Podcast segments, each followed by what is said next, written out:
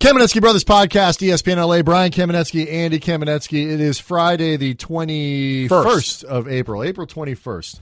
Um, and it, we're in the, the thick of the first round of the NBA playoffs. We'll talk about that. Um, we have some final reaction, I guess, to Lakers exit interviews uh, coming up. And we're going to give away a statue, Andy. We haven't done that in a while. We have not given away a statue, but we we have a very outside the box candidate for a statue. Very special.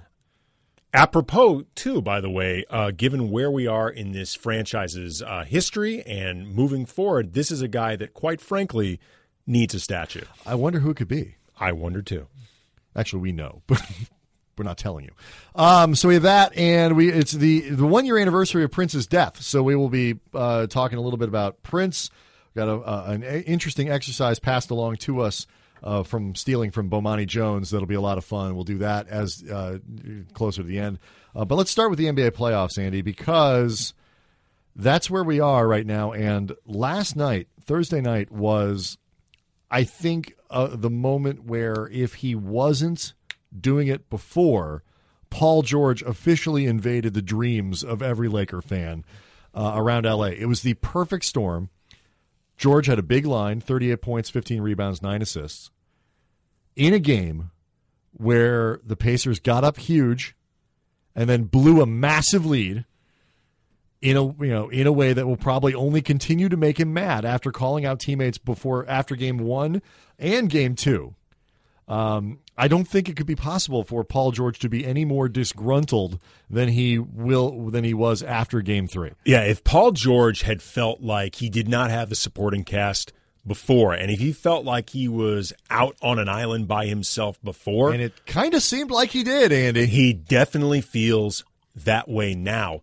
And then in the meantime, Brian, beyond the fact that the Pacers look like they, they are in danger of getting swept by the Cavaliers. They're, going to get swept. At best, it goes five. Right. I At best, it goes five. They're, they're, is- it's not. Yeah. they're, they started out this series against Cleveland looking like they might have been capable enough to push Cleveland to a point where Paul George might have been able to convince himself, you know what, We're we got close. a little, we got a Miles little Turner's going to get a little bit. got a yeah. li- Lance Stephenson's back. You know, we we may have a little bit more than I thought. Right now, it's looking like If yeah, we- CJ Miles hits the shot that he shouldn't have been taking, then Right. in a, but, in but right now, they look like a team that is exactly uh, how Paul George imagined them when it comes to their potential. But on top of it, totally inadequate. but on top of it, and this again is why Laker fans have to be excited at the prospect of nothing else of Paul George becoming a Laker. Who is the team that people picture him going to, if not the Lakers, if not the It Pacers? the Boston Celtics. Boston Celtics have been garbage during the yes. playoffs. Now look, Rajon Rondo is uh, uh, hurt, and I didn't. even... I saw that news. Oh, Rajon Rondo's out for the game three. That really. Wait a minute. Rondo's hurt. When did that happen? He's out indefinitely because of a fractured, fractured thumb. thumb. He's been playing really It's the well. only He thing should- that separates us from the animals. he should fracture. The, he should fracture the other thumb. He's been playing phenomenal. So Rondo won't play, which obviously changes the whole tenor of the series, and maybe this is what allows Boston to to scrape through. Because, I mean, let's not forget, Chicago sucks, Chicago is very bad. and in the you know, but Boston is you know the analytics say basically the worst number one seed a, a conference has seen in a long time, and they were just getting hammered on the boards. But the big point of that, and you know, I think what you were getting at, and Zach Lowe was listening to his podcast last night. He made this point too. Boston has been so bad, and their record has been kind of so misleading, and th- there's stuff going on these guys know that they instead of looking at themselves as one player away, they might look at it and say, if we give up all this stuff for Paul George, we still aren't good enough. And so let's hold on, let's wait, try to figure out others to build a team around because Paul George will kind of cap us out there. That's our, and it won't be good enough. Yeah, So maybe Boston is less enthused about going after him this offseason. Well, but I mean, let's just say Boston takes the opposite uh, the opposite lesson. They say, okay, we desperately need to bring in somebody like Paul George. Right. If Paul George gets traded for, this is not a team that makes you feel threatened that he'll end up staying. That's true. There's that. I mean, so even if Boston somehow ends up with Paul George, you know, the the big fear that Laker fans would have, and you and I have talked about this before, the Celtics looked like a team that if George got traded to, and even if they weren't his first choice or second choice at the time. Right. They're they're good. You could picture him being like, all right, you know what? I, I could get used to this playing with Isaiah Thomas, Andy, playing with they're- Al they're here. Horford. Greatness! That's what they are. A little forced. I was my, my arrow was on the greatness button. A little bit forced. I'm just saying it was it was a little bit forced. It was. So Andy, we were talking about Rudy Giuliani. Greatness! All right. You know what? That would have been Wait, hold on. Let me do this one now. Shame. that would have been l- more random but less forced if if you crammed in the Giuliani reference.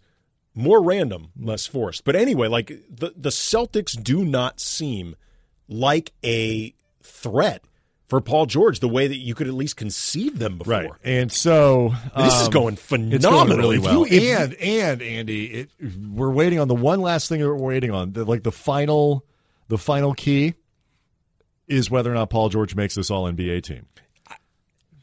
Like, do voters? And I, I- I know this is something we've we've kind of talked about.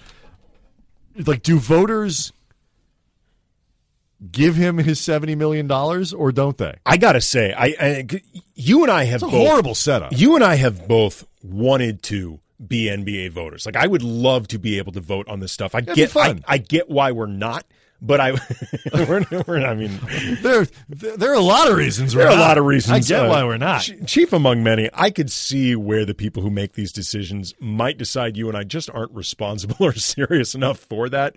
Although, if we actually got the opportunity, we'd take it quite seriously. I take regular voting seriously. would I do too. Seriously. I, I hell, I I vote in the local elections. I we have that one coming up on serious. May 17th or whatever Yes. that's got literally one thing on I it. know. One thing. I know. This I don't want to get too far afield here. Andy. That is so ridiculous. It's so There are too many elections. It's so too many elections. I want to vote. I'm I am you know post 2016 presidential. I am woke, Andy. Mm-hmm. I'm I am never going to blow off another election or whatever and all that stuff. Not that I blew off the last one, but local politics are even more important really than national politics. And I I, I admit I haven't voted in every local election. I am now committed. You got to give me more than one thing on a ballot. Yeah, I mean, it's a waste of everyone's time and money. it's and the most. California thing. ever. One thing, you know. Although I will say, if you happen to care about this issue, and I think it's something about policing Yes, and whatever, It's Go vote. It's civic reviews for uh, police cases. 29 people in this city are going to vote on this thing. So go out and vote if you ever want your vote to count. But, uh, but anyway, Swinging it back to Paul George, and for people who aren't aware, if Paul George ends up making the All NBA team, the extra money that the Pacers can offer Paul George in their efforts to retain him, it's about seventy million dollars yes, extra, something it's like the, that. It's the weird like supermax Right. clause thing where, you, you know, it, but they got to come up with a better way to do it. They do need to have come up people with a voting on that. Right. As much as I would love to actually be able to vote on these NBA awards and would take it really seriously, I could not handle the pressure of taking $70 million away from Paul George. Like, if he is Or giving it to him. giving it to him, I could live with. I could But, but you understand that, like either way, this is by the way is why a lot of like ESPN, a lot of, they won't let their people vote sure, anymore. sure. I mean, the, giving it to him, I can live with because it ain't my money, and I, I understand that you know you're giving Indiana an edge and re-signing him, and that there certainly are complications and, and implications that come with that. But that's so much easier than taking it away from him.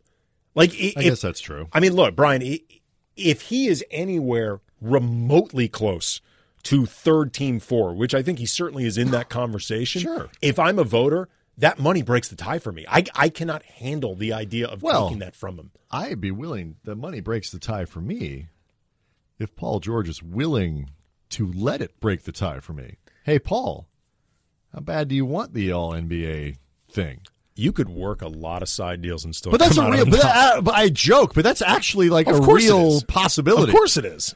Paul George's agent making some back channel phone calls to different writers around, going like, you know, my understanding is, you know, little Katie wants to go to private school and not state school. I mean, look. At, Paul's willing to help you with that. I mean, to put this in perspective, look how much media will show up to anything and jump all over whatever free stuff we get. like can get. sandwiches. Yeah, Like, here's a sandwiches. sandwich. I mean, you you and I take bottles of Dasani out of Staples Center every game. Three at least. Three at I take at least three bottles because there are water bottles there. They're free, They and we take them out. Practically giving them away. So I once saw there's an actual check involved. I once saw Craig Sager, who was making real money working for TNT at the time, filling his bag with the free beer from the uh, from the the case. I mean, we all do it. Maybe not that many, but I mean, I don't know if he literally filled the whole thing, but he was putting in multiple beers. We all take free stuff. sure. So the idea that you can actually take something of tangible value, it's it's a it's a messed up system. How much would Paul George have to give you? Probably not as much as he should. Prob- because look, if Paul George gives me enough money that it's worth my while, if I lose my ability to vote and even lose my job, Oh, you're rich. I probably made more. Million- I made, made a more, million and a half bucks. Right, I made more in that payoff and bribe than I'll ever make in this actual career. Yeah, so that ain't hard.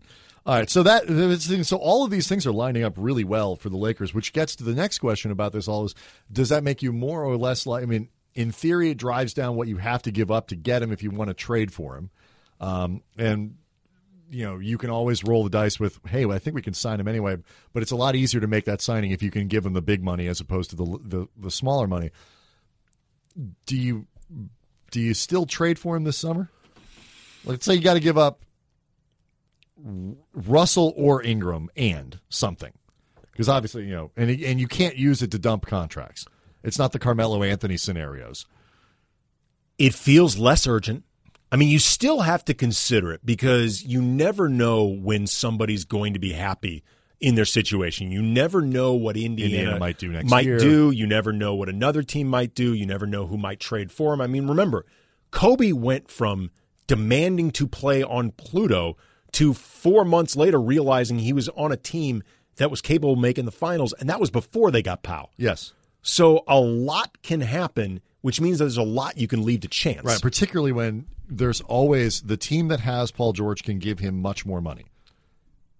but it does feel less urgent. I will say this: it doesn't feel nearly as threatening as it did three weeks ago. Yeah. All right. So the other the other big guy out there that I don't think anybody thinks about he's, uh, of him leaving and becoming a free agent, but it's interesting and it's related to Paul George is Russell Westbrook, and you know the he was incredible for three quarters in Game Two against Houston, and he was god awful in uh, in the fourth quarter, four of eighteen from the floor, and instantly creates the Westbrook referendum question that that divides people up and all that stuff. And look, I I love I love watching him play. I don't think that this season has helped Oklahoma City, who obviously needs help. Uh, they obviously need help in, in, in terms of surrounding Westbrook with better talent. I don't think the triple double season, the MVP, I think like you think he's going to win the MVP, don't you? I think he. Will. I think he will. The MVP season of Russell Westbrook, I don't think is going to attract people to Oklahoma City in the same way that Paul George, who is a lesser player, I don't think anybody would de- debate that. Not as good, but much easier to play with. Yeah. I think if you're the second star the Lakers would want to attract, it's much easier to say, okay, I can go be me with Paul George then I can go be me with Russell Westbrook. Yeah, I mean, you and I have had these concerns about Westbrook before. You know, when the talk was, will the Lakers essentially peddle all of their young players, flip them all to OKC for Russell Westbrook? And that was especially after Durant left, and everybody expected Everybody assumed he'd be gone. Right. Everybody assumed he'd be gone as opposed to re upping. Westbrook is not for everybody in the same way that Kobe was not for everybody. And what I think is really interesting, potentially at least, about this scenario with Westbrook and OKC trying to build around him more is, you know, for all the talk of whether people wanted to play with Kobe or not, we never really answered the question because when Kobe was at his peak and the Lakers were a really good team, a contending team, they never had cap space. So we never knew whether or not free agents really did want to play with Kobe. Right, and, when And Kobe not- and when Kobe was doing closer to what Westbrook is now, where his usage rate was a billion and he was dominating every facet of it and shooting 30 times a game and all that kind of stuff, they weren't in position. You know, that's that's when they were you know seven, eight seeds and whatever, but they still weren't. They weren't there long enough to find out who else because then they Bynum developed and they got Pau. Right, and they they just they were capped out during Kobe's peak years. So we never really answered the question one way or the other. And, and you know, the tail end post Achilles, yeah, people didn't want to play with Kobe, but that's the team wasn't very good, and you were going to be second fiddle to a guy you were better than. Right. The team was still going to revolve around Kobe. That's a bad setup. Don't you think though? I feel like this Russ, and maybe I'm just I'm too far away from the closest thing again with this Smush Parker. You know the the team. Kobe was two weeks worth of fifty point games and dragging Right. this very ordinary team to the playoffs. That was the closest equivalent. Maybe I'm just too far. No, it's the closest to equivalent. To remember the day to day of that. I think that team was This- I think OKC OKC's team, current team, is deeper. Yes. Kobe had the best second player of everyone. Lamar Odom was better than anybody currently on the Thunder. I I don't. I I feel like this version of Russ is even for fewer people than that version of Kobe. It may be because Like you, N- so- but you understand what I'm saying? Like, Well, it's when 'cause you the NBA has Russ- changed. Yeah, you're right. The Russ NBA has changed You're right. You're right. That's it.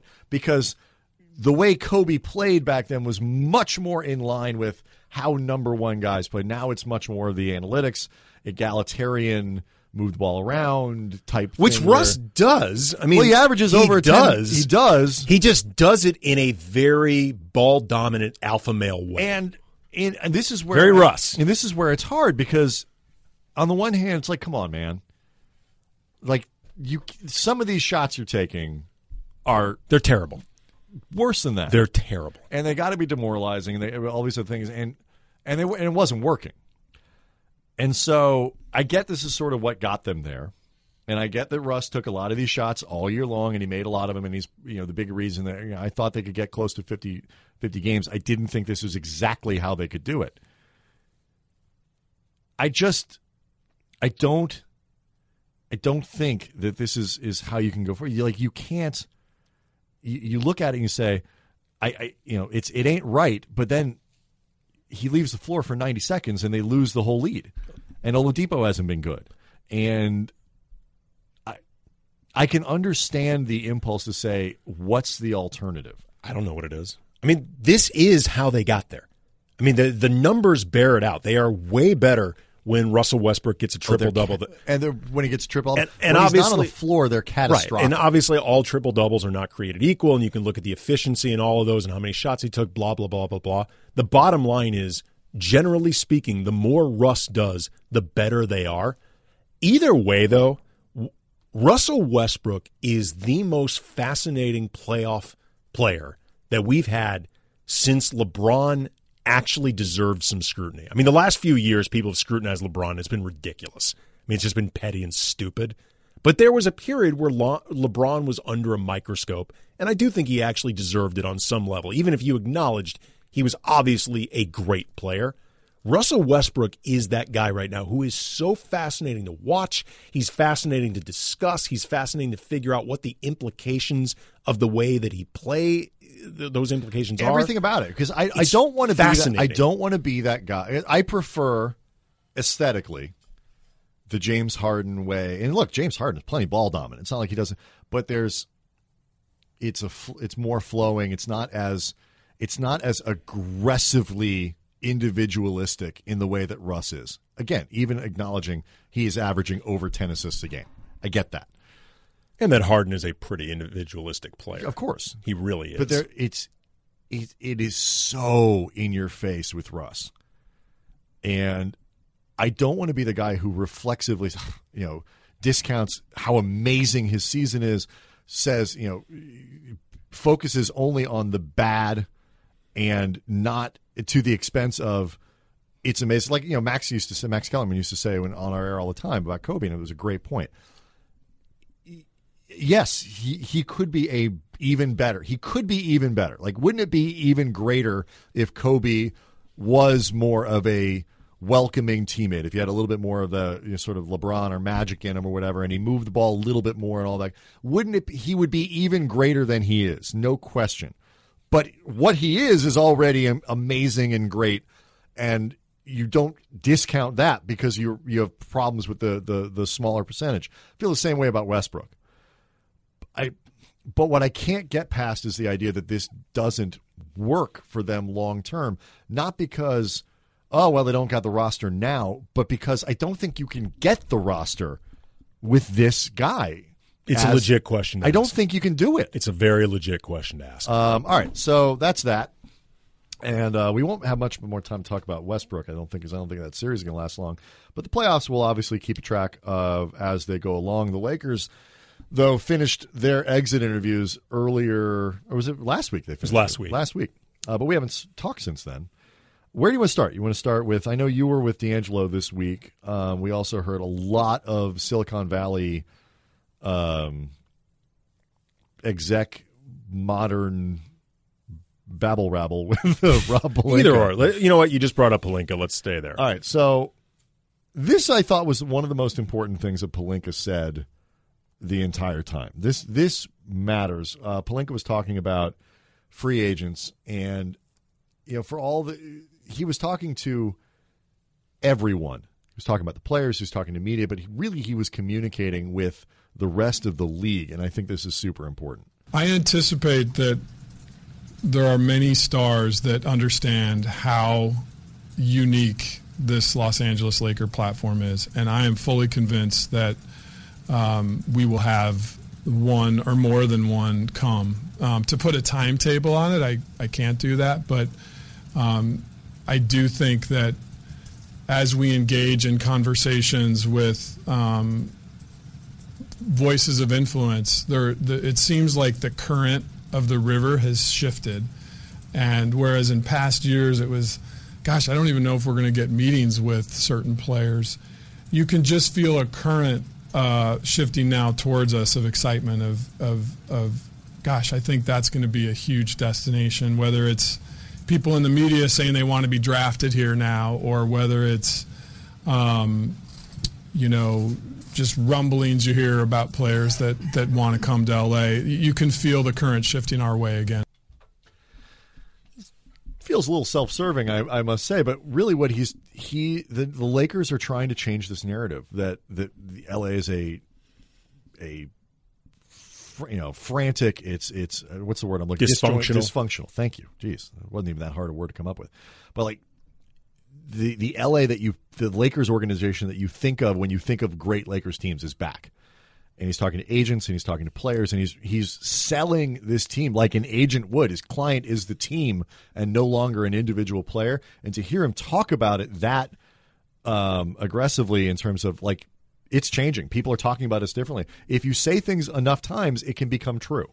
Yeah, I mean, I remember when I attended his uh, introductory press conference and uh, got asked by a lot of people, what did he sound like? Because Rob Pelinka, to this point, was somebody who didn't really talk a lot, uh, privately or publicly. I mean, you and I have had a few conversations with him over the years. They lasted Not six words. It's not super chatty. And my response was always, he sounds like an agent.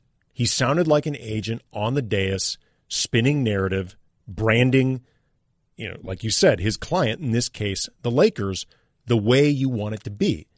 And we saw with this last election, you know, Donald Trump, whether you like him as president, don't like him as president, he is a master brander. I mean, that is uh, more than anything.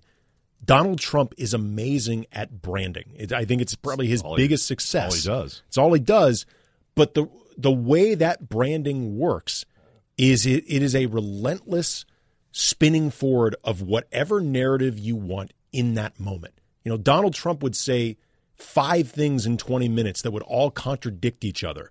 But if you try to sell it, you know, it's like George Costanza, Costanza once said, it's not a lie if you believe it. Mm-hmm.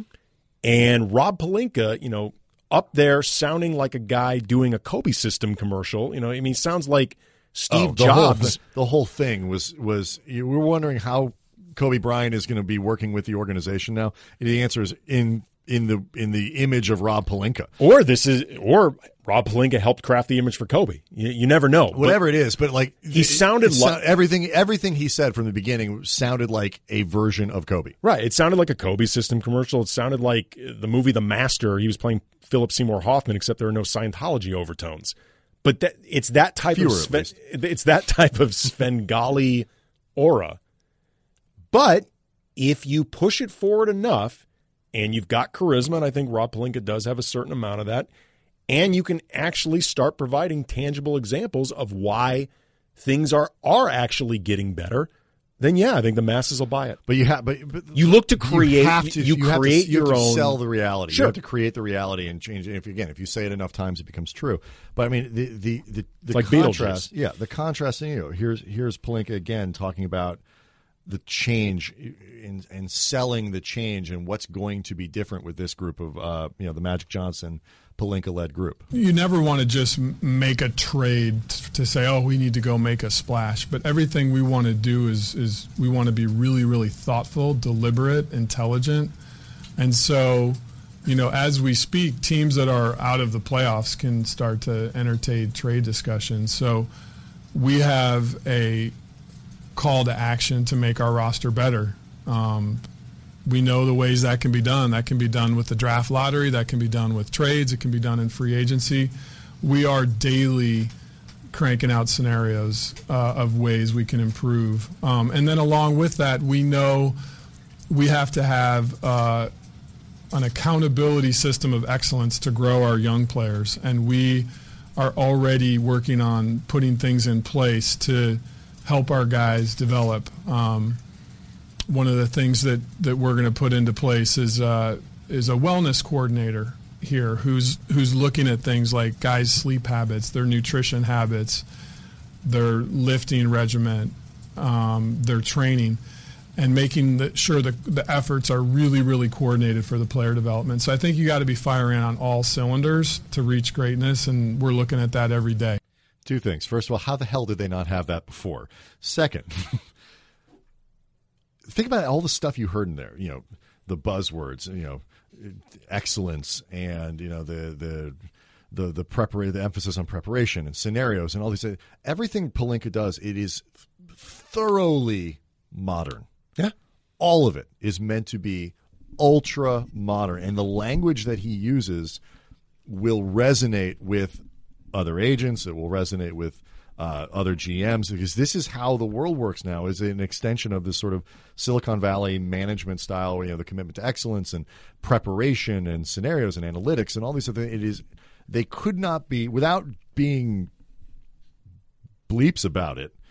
Basically, could not be saying any more clearly. We are not the guys who were here before. It makes sense. It's- it's what they should do. It's what they need to be saying, and hopefully, the idea that everybody is on the same page moving forward, whether it is the right page or not, will bear itself out. But previously, Jim Buss and Mitch Kupchak were not on the same page as Jeanie Buss. And beyond whatever organizational problems you think come from that, it was an issue because Jeanie Buss would often undercut Jim and Mitch with her very obvious lack of faith in them. And right now, whether it turns out that that faith is in the right place or not, she is she is in a situation where she believes in Magic Johnson, she believes in Rob Pelinka, she believes in Luke Walton, and that can be a big aid in finally moving the organization in the direction you want it to go. It helps also too, by the way, that they're not in a bad place. Oh yeah, no. I mean, they, they they are Magic and Pelinka may ultimately turn out to be very good at their jobs, but it does help that they are taking over in a much brighter, much easier place to navigate from than Jim and Mitch had the last few years. Ti- even taking into account everything. even taking into account mistakes that Mitch and Jim made. So um, the other thing that I thought was encouraging, uh, we'll see what happens. Obviously, we have no we have no way to know what what any of this translates into. He made it clear that they're not going to make a trade just to try to get an All Star for the All Star game. Good. Um, he also, you know, said they're going to be very aggressive in fielding scenarios and talking to people and all these other things. But is they're certainly aware of the idea that moves that you don't make are also are as important as moves that you do. You know, he said at the top of the clip we just heard, you don't want to make trades for the purpose of making a splash. I don't think, and this is where having Magic really helps. The last few years, they've done things where you felt like they were trying to win the winter or win the mm-hmm. summer. Mm-hmm. You don't need to win the summer when you've just got Magic Johnson and people are feeling good. Like Magic can kind of sell the summer no matter what the summer for a little while. entails for a little while. For a little while. I'm worried. I'm, 4 I'm summers going- from now, Magic cannot win the I'm summer. going this off season. Yes, you are they correct do about that. not need to do anything because you know particularly if they don't keep the pick. There's going to be a lot of well, oh, geez, how are we going to get a star now? There's going to be a lot of pressure to quote unquote do something. Never make trades because you got to do something. Well, either way, if they make a trade or don't make a trade, you know, the moves they make, the moves they don't, they will all end up centering one way or another around D'Angelo Russell. Correct. And D'Angelo ended up having his exit interview about a week or so after everybody else because he was in Louisville with his family um, after his grandmother's unexpected death. And I thought his exit interview was very interesting, in particular because of some of the questions that I got to ask him about. Um, I really wanted to find out D'Angelo's perspective on leadership because that to me is the biggest question that there still is about D'Angelo Russell. I mean, I you can debate how good a player you think he'll be, but I think by now it's very difficult to make the case that he's not going to be good. I, I think if you're saying that he's not going to be a good He's- player, is a- he you're not a- paying enough he's attention. 15 he's a, if he stays healthy he's a 12 or 13 year nba player I agree. I mean, and a productive going anywhere. and a productive Yes. one at that. But shelvin mack has been in this league for like nine years now Uh, but you know the the issues of leadership and accountability and maturity. I think those are really the question marks surrounding D'Angelo when it comes to whether or not the organization wants to commit to him or not. And he got asked about that. I mean, honestly, this is all new. You know, not not being necessarily a leader, just really. I would say I've never been in a position where I had to to um I don't know how to say it. I, I've always been in a leadership position, but where I had to go be the leader. Everything was natural to me. You know, um, what I said to players, how I came prepared to work. That was all natural to me. It was never, oh, today I got, I have to come this way because everybody's watching me. It was never anything like that. So it's all new. But uh, like I said, I'm ready. I'm excited for it. essentially what he's saying is uh, people listened to me before because i was the best player on the team Right. Who the hell else were they going to take their Right. cues from? They're going to take the guy who looks like take it from the guy who looks like he could be in the pros. You know, in his one year at Ohio State, he he went from being somebody who, by his own admission, expected to be there a couple years to you know a one and done second overall pick. Everybody's going to gravitate towards that guy. He's now in a position where he has to actually earn it, where he's playing up against other professionals who've either been in the league longer than him or look like they could have as much potential as him. And Luke has actually said before that he thinks it's harder for D'Angelo to prove himself along those lines to his age peers as opposed to veterans on the team, even though those guys have been in the league longer. And that to me, I thought was it was heartening, you know, depending on what D'Angelo does with that. But it's good to see him, I think, recognize what the issue may be. Yeah, and, and it's also not every 19 year old, 20, 21 year old is the same. I mean, these guys all get to this point. Many of them, I should say, at least get there differently. And D'Angelo, his deal is different than Ingram's. His deal is different than Randle's, and you know, it's different than Karl-Anthony Towns and some of these other guys who have been on the radar from the time they were in seventh grade. Russell was late to all this stuff. He was not supposed to be. A, he was not heavily recruited out of high school. He ended up at Ohio State. He was not expected to be a one and done. He was. So he's a little in terms of the being prepared and groomed to be a pro and a an NBA point guard with all the other ancillary stuff that comes with that. Be, that that isn't just what are you doing on the floor. It's your body language. It's you know how you work a locker room. All that stuff. He wasn't groomed for that in the same way that other guys were. So it's not surprising at all that his cur- learning curve in those areas is not as he's maybe a little behind there relative certainly to the other stuff. I'm not. It's not surprised. Doesn't mean it, it's not. It doesn't. It, it doesn't. I'm not saying he automatically gets to where you want him to go. I'm just saying if you put it all together, it's not surprising he's not there yet. Well, he actually talked about. I I asked D'Angelo like beyond what you've learned that you need to do as far as leadership goes, and what you're what you're learning about what leadership means. You know, how much are you just learning as you go as a young NBA player? And he said a ton. I mean, he said like basically in his position, you know, young players, and I, I think it applies to a lot of these guys because you know it's a collection of young guys without a lot a lot without a lot of tangible veteran leadership around. You're you're figuring out a lot as you go, and you're figuring out this stuff as you go with other guys figuring it out as they go, and a coach who is figuring this out as he goes. Luke Walton is a first year head coach. And that that's not an ideal way to learn. It doesn't mean it can't be productive, and it doesn't mean that the overall experience can't be positive and that D'Angelo can't reach the places that you want him to go. But it does mean that I think it could take longer than you might expect in a scenario where there's more just guidance. I would think so. I mean, it's not been the most stable place to No. to be early. I mean, and I don't I don't want to be an apologist for the the flaws of, that he has, but Well, I don't think we're not being uh, no. because we're pointing them out.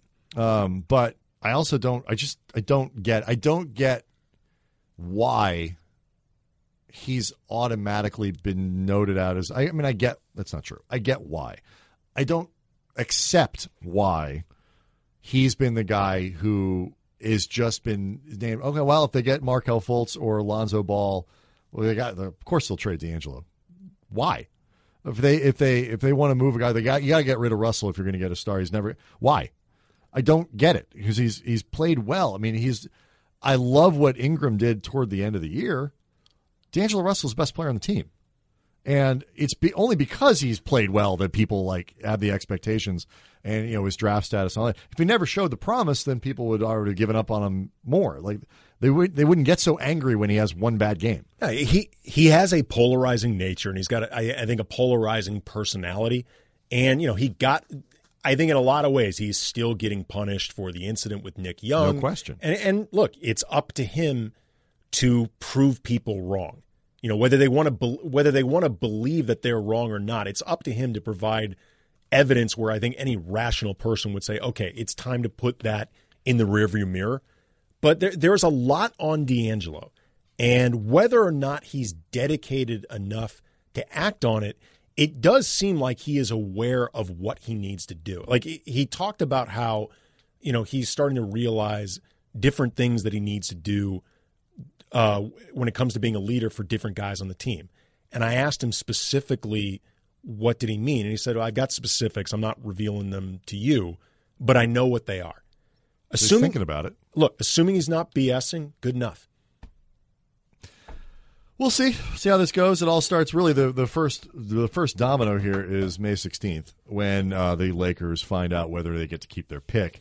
Um, we have not given away a statue Andy, in a long time, It's been a minute. and we need to we need to solve that problem. And this week we are giving away a statue not to a player, but to an owner, A controversial owner. a owner. controversial owner, not Johnny Buss, not Jeanie Buss. She is not controversial at all. not Jeanie Buss, or Joey Buss, or Jesse Buss. Jim Buss. Jim Buss. Jim, Buss Buss gets a statue. gets a statue because he owns the team and he can authorize that sort of thing, even though he's not really in charge anymore. So are you saying that if Jim Buss wanted to, he could have he could essentially do the equivalent of when uh, various celebrities purchase their star on the Hollywood Various Walk of Fame? Various celebrities purchase their own star when um, Banana Republic dictators just create statues of themselves in the town square. It's, it's more that.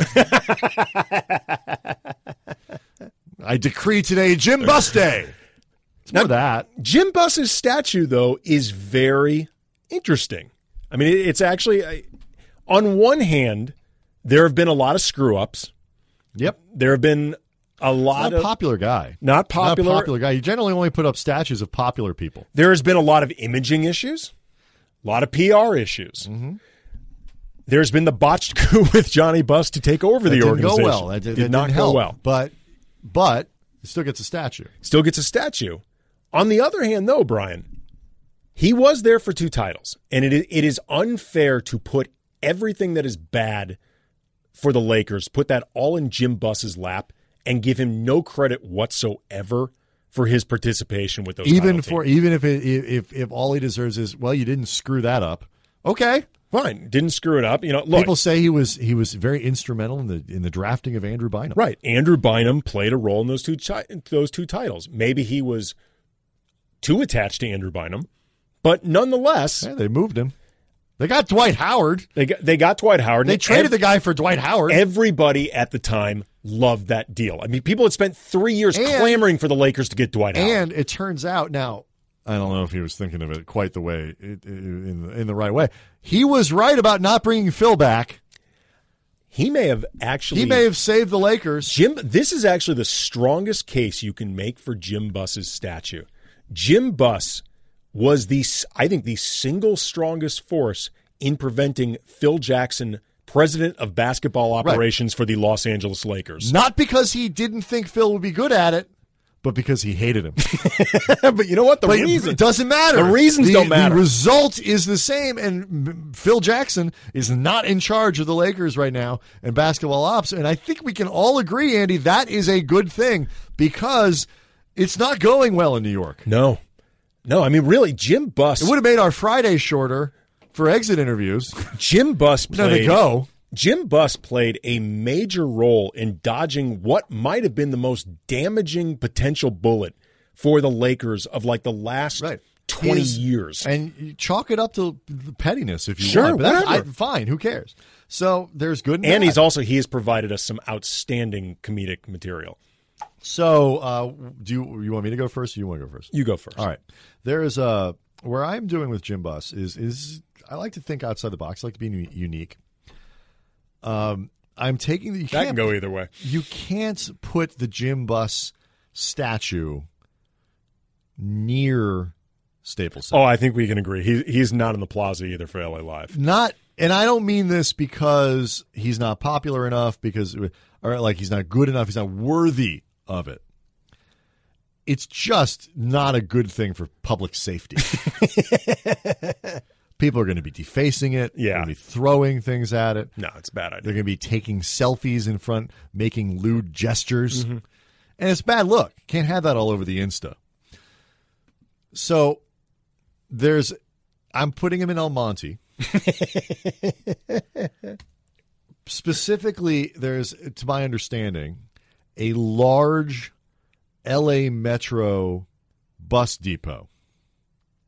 And I'm taking Jim, the statue of Jim, and it will be life size, but kind of lying prostrate under one of those LA Metro buses. Because that is where Jim spent most of his time Oh, under a bus. and sometimes it was fair. Sometimes it was unfair. Sometimes we put him under the bus. Sometimes fans put him under the bus. Sometimes Jim put himself under the bus. But most of his time over the last three or four years was spent under a bus. So it will be him wearing one of those Travis Matthews hats underneath a bus in El Monte. it's not bad. It's not bad. It's not bad. It's not bad. My location, Brian, is going to be Van Nuys. Okay. Just feels about right. I think I think when you think about where Jim Buss uh, occupies Not because of porn. No, oh no, no, no, no. I'm just saying. I think when you think about Jim Buss's, I guess, sort of place in the LA hierarchy as related to his place in the Lakers hierarchy, Van Nuys seems about right. Yeah. the Valley, not the best place in the Valley. No, it's not the worst place in the Valley. It's not the worst. It's not the best. I was going to say it's not the worst, but it's getting it's there. it's on. It's in the lower part. It's in the lower part. and It's- they're look. It's very I know they're trying to redevelop Van Nuys, and there's some nice little pockets of it, whatever. But generally speaking, if you say Van Nuys to people, they're going to think pornography. well, look if if they're they going to think smog and grime. if and Van. Nuys experiences the type of revitalization that downtown LA has enjoyed, or what everybody's predicting Inglewood will, will enjoy, you move the statue. here's how you do it. you Right. can just move it. Here's how you know. Move it to a crappier part of the valley. if you go on Craigslist and you're looking for an apartment or something like that, it will often say Encino adjacent. Right. They, that means Van Nuys. but well, here's actually how you know. No one ever says Van Nuys adjacent. I was just going to say that's how you know. Like Right. Be- like you know Beverly Wood.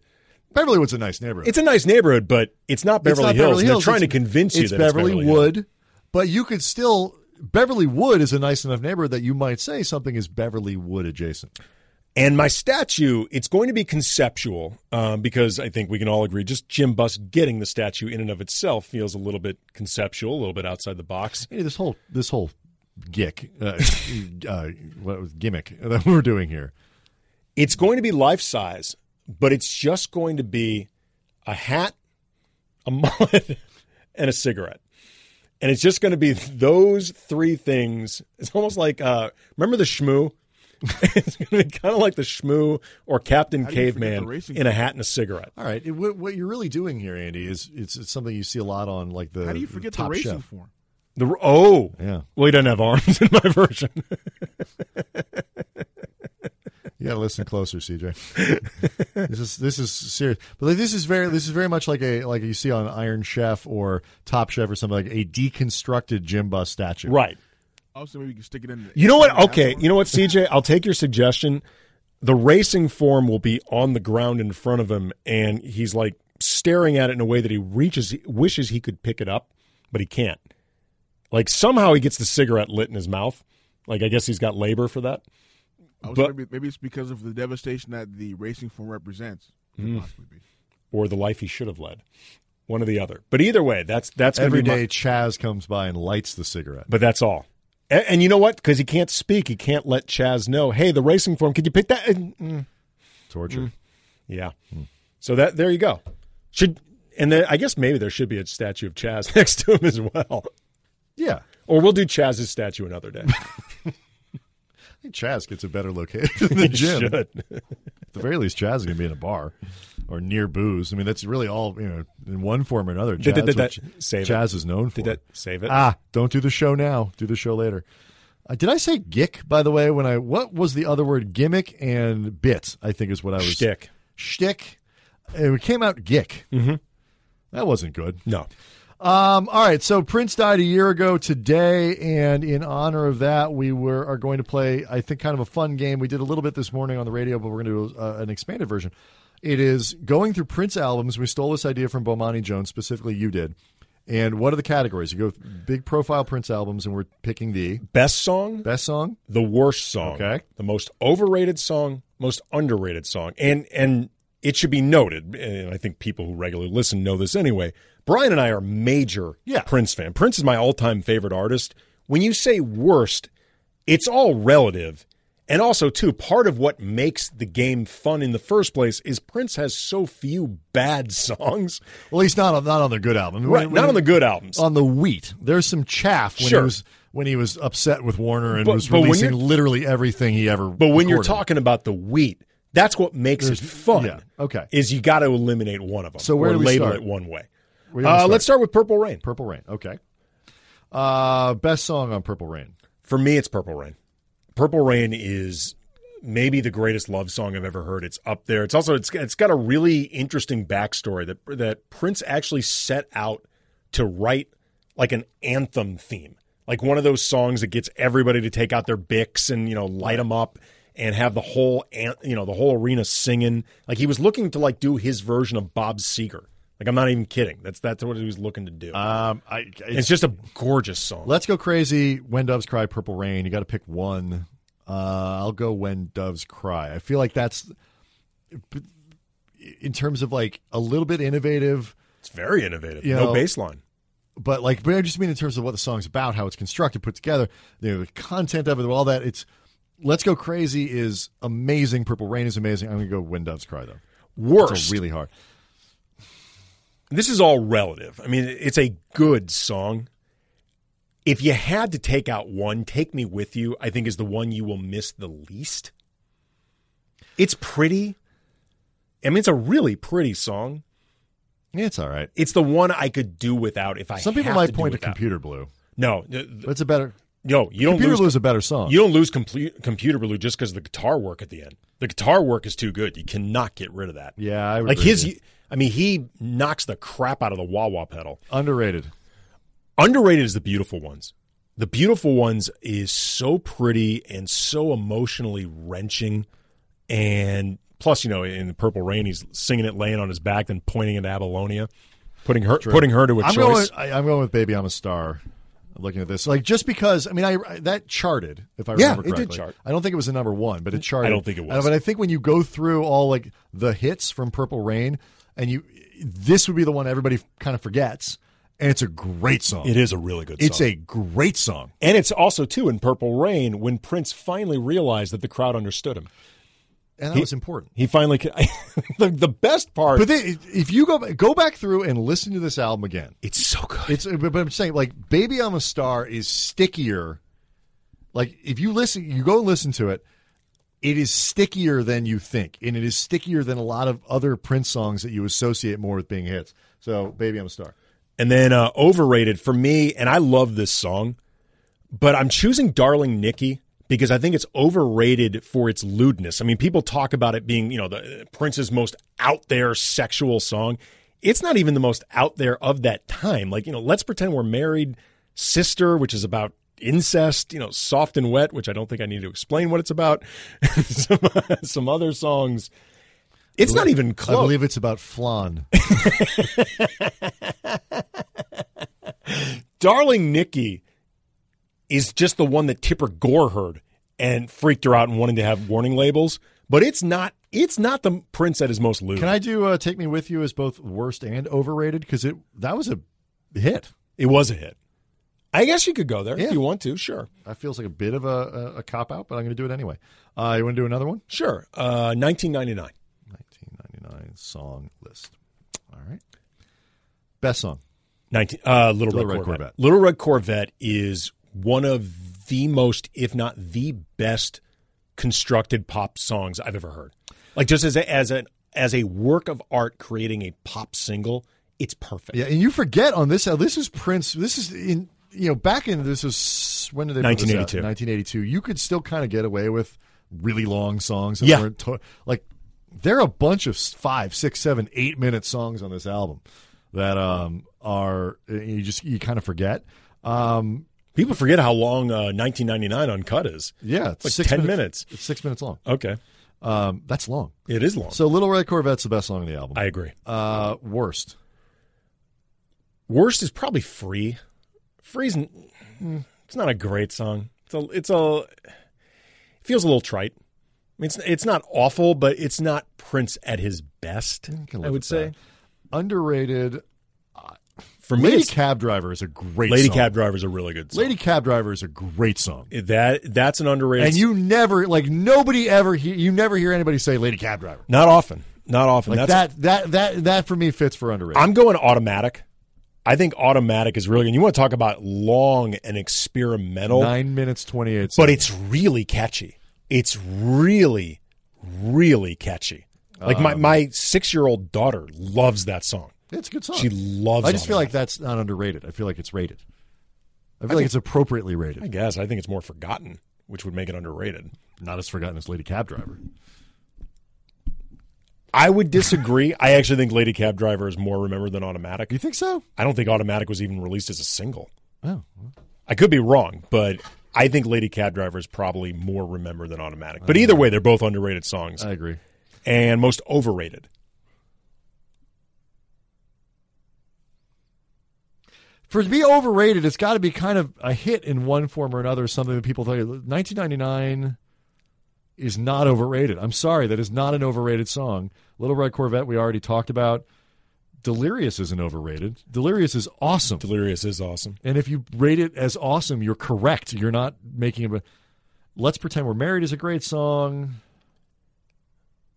I'm not sure there is an underrated song on this album. Yeah, overrated. overrated My response because they're forgotten songs. My choice is actually going to be 1999, and the reason just become it became so overdone at like At New Year's Y2K, parties, right. and No, especially with Y2K. but it's not an overrated song. If you're just looking you, at it as a song, you have to pick something. You have to pick right, something. That's the exercise. I don't want to. well, you have to. All right, because like international lover can't be the answer because it's not rated. Sure, I'm just saying you have to pick All something. right, fine. I'll go with 1999.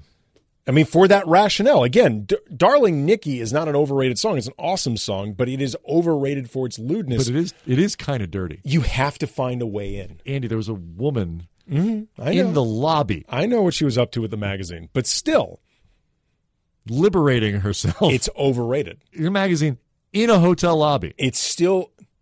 Let's not. I don't think we can get into the lyrics of "Sister" here or a few other songs. No, Any- still, but she was doing that. In the, yeah, I get it. Okay. I get it.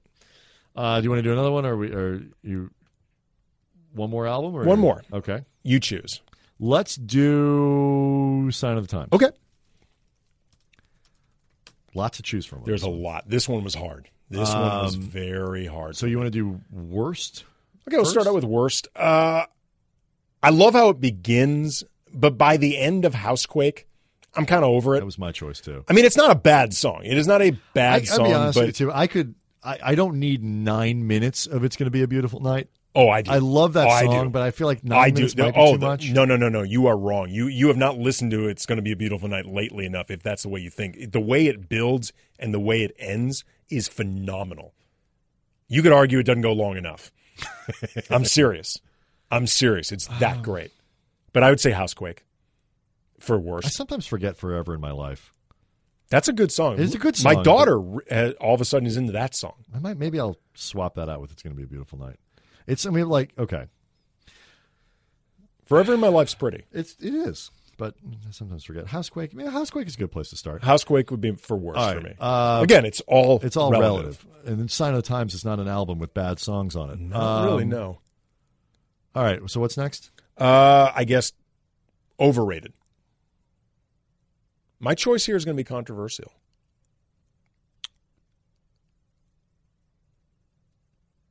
All right. Go ahead. Adore. Prince fans love Adore. I think I've always gotten the impression that Adore is among the more popular Prince songs among Prince fanatics. Mm-hmm. And I think it's good, but I've never gotten into it the way other Prince fans have. Like it's ne- it's never been one that I've gravitated towards. And I think most Prince fans, like for example, like Bomani, who you know we stole this conceit from, is a major Prince fan, has written about Prince. If you ever want to read good stuff about Prince, find Bomani's stuff. I know Bomani loves Adore, and I, I think he is not alone among Prince fanatics. And it's never been one that really spoke to me. I is the cross overrated? Like, is it rated enough to be overrated? It's one of the more forgotten songs I think on the album, and I like it, and I used to really like it. Um, I think that may be overrated. I, that may be the one Okay. that And then uh, doesn't do a, a ton for me. for me, underrated is I could never take the place of your man. See, I think that's appropriately rated. I think, it's, most people dig that one. I think they should dig it more. I think it's that good. I think it's. I think, I, already, I think most Prince fans put it in the. They don't dig it enough, as far as I'm concerned. Um, They're still see, failing. I think it is underrated. It is really good. It is really good, and it is it. The build in that one, from the beginning to the end to where you end up, is awesome. I went back and so like the it to me seems like a better version of what Prince was sort of trying to go for in the cross, in terms of how the music builds. There's a build to it. Mm, there's a bigger build in the cross. Actually, there's a much bigger build in the cross than it. But I mean, it, it doesn't matter. I, I went back and forth for underrated between "I Could Never Take the Place of Your Man" and "If I Was Your Girlfriend," and then best song, "Sign of the Times." And this is hard. There's a lot of really good songs. Oh wait, I, moved off the page too early. Um, I went back and forth on this a lot. I mean, I could never take the place of your man is amazing. Play in the sunshine is amazing. I'm going to go with I could never take the place of your man. I'm actually going to go Starfish and Coffee. I, I, that that's so. It's gorgeous, and the lyrics are so print. Like nobody else would have come up with those lyrics. And it's just it's really happy, It is happy. but it makes you think. It's just it's great. I love it. It's and it's it's right, unusual. It's it sounds like nobody else by an artist that sounds like nobody else. Even Um, though it's he's on my list. Even though he's got influence from everyone. It's on my list of favorite songs, but it's So anyway, it's a fun exercise, and again, the one year anniversary of Prince's death. Uh, both of us huge, huge Prince fans, and it, it still to me feels weird that Prince is gone. I would agree It feels really, really weird. and sad. Um, all right, so more playoffs, more Lakers stuff, and uh, I guess we want to play this anniversary game. A ton of people died last year, so do this a lot. yeah, we might. Um, and that's it. We'll see everybody next time.